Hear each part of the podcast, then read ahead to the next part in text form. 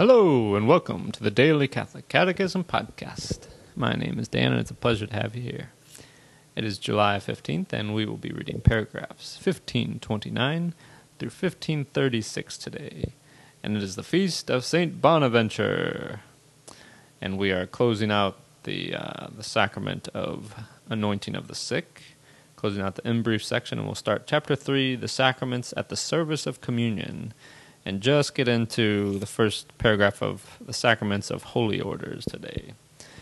So we begin in the name of the Father, and of the Son, and of the Holy Spirit. Amen. Each time a Christian falls seriously ill, he may receive the anointing of the sick, and also when, after he has received it, the illness worsens. Only priests, presbyters, and bishops can give the sacrament of the anointing of the sick using oil blessed by the bishop, or if necessary, by the celebrating presbyter himself.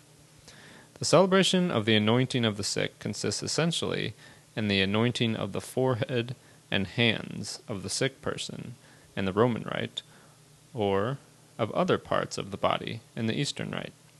The anointing being accompanied by the liturgical prayer of the celebrant asking for the special grace of this sacrament.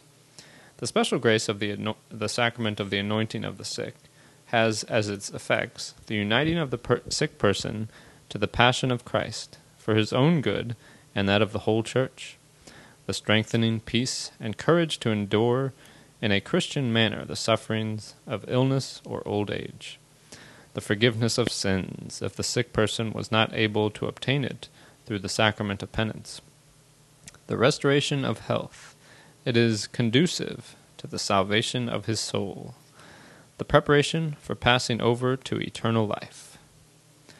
Chapter 3 The Sacraments at the Service of Communion. Baptism, Confirmation, and Eucharist are sacraments of Christian initiation. They ground the common vocation of all Christ's disciples, a vocation to holiness and to the mission of evangelizing the world.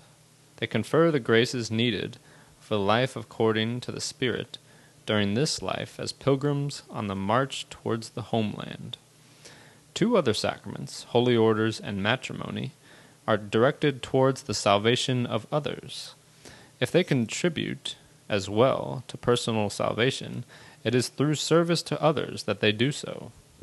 They confer a particular mission in the Church and serve to build up the people of God. Through these sacraments, those already consecrated by baptism and confirmation for the common priesthood of all the faithful can receive particular consecrations. Those who receive the sacrament of holy orders are consecrated in Christ's name to feed the church by the word and grace of God. On their part, Christian spouses are fortified and, as it were, consecrated for the duties and dignity of their state by a special sacrament. Article 6 The Sacrament of Holy Orders. Holy Orders is the sacrament through which the mission entrusted by Christ to his apostles continues to be exercised in the Church until the end of time. Thus, it is the sacrament of apostolic ministry. It includes three degrees episcopate, presbyterate, and diaconate. On the institution and mission of the apostolic ministry by Christ, See above, number 874. Here only the sacramental means by which the, this ministry is handed on will be treated. Thus ends our reading today from the Catechism of the Catholic Church. The website is dailycatholiccatechism.com, and you can email me at dailycatholiccatechism at gmail.com. God bless you all, and may these teachings handed down by the apostles of Christ strengthen your faith and lead you to everlasting life. Amen.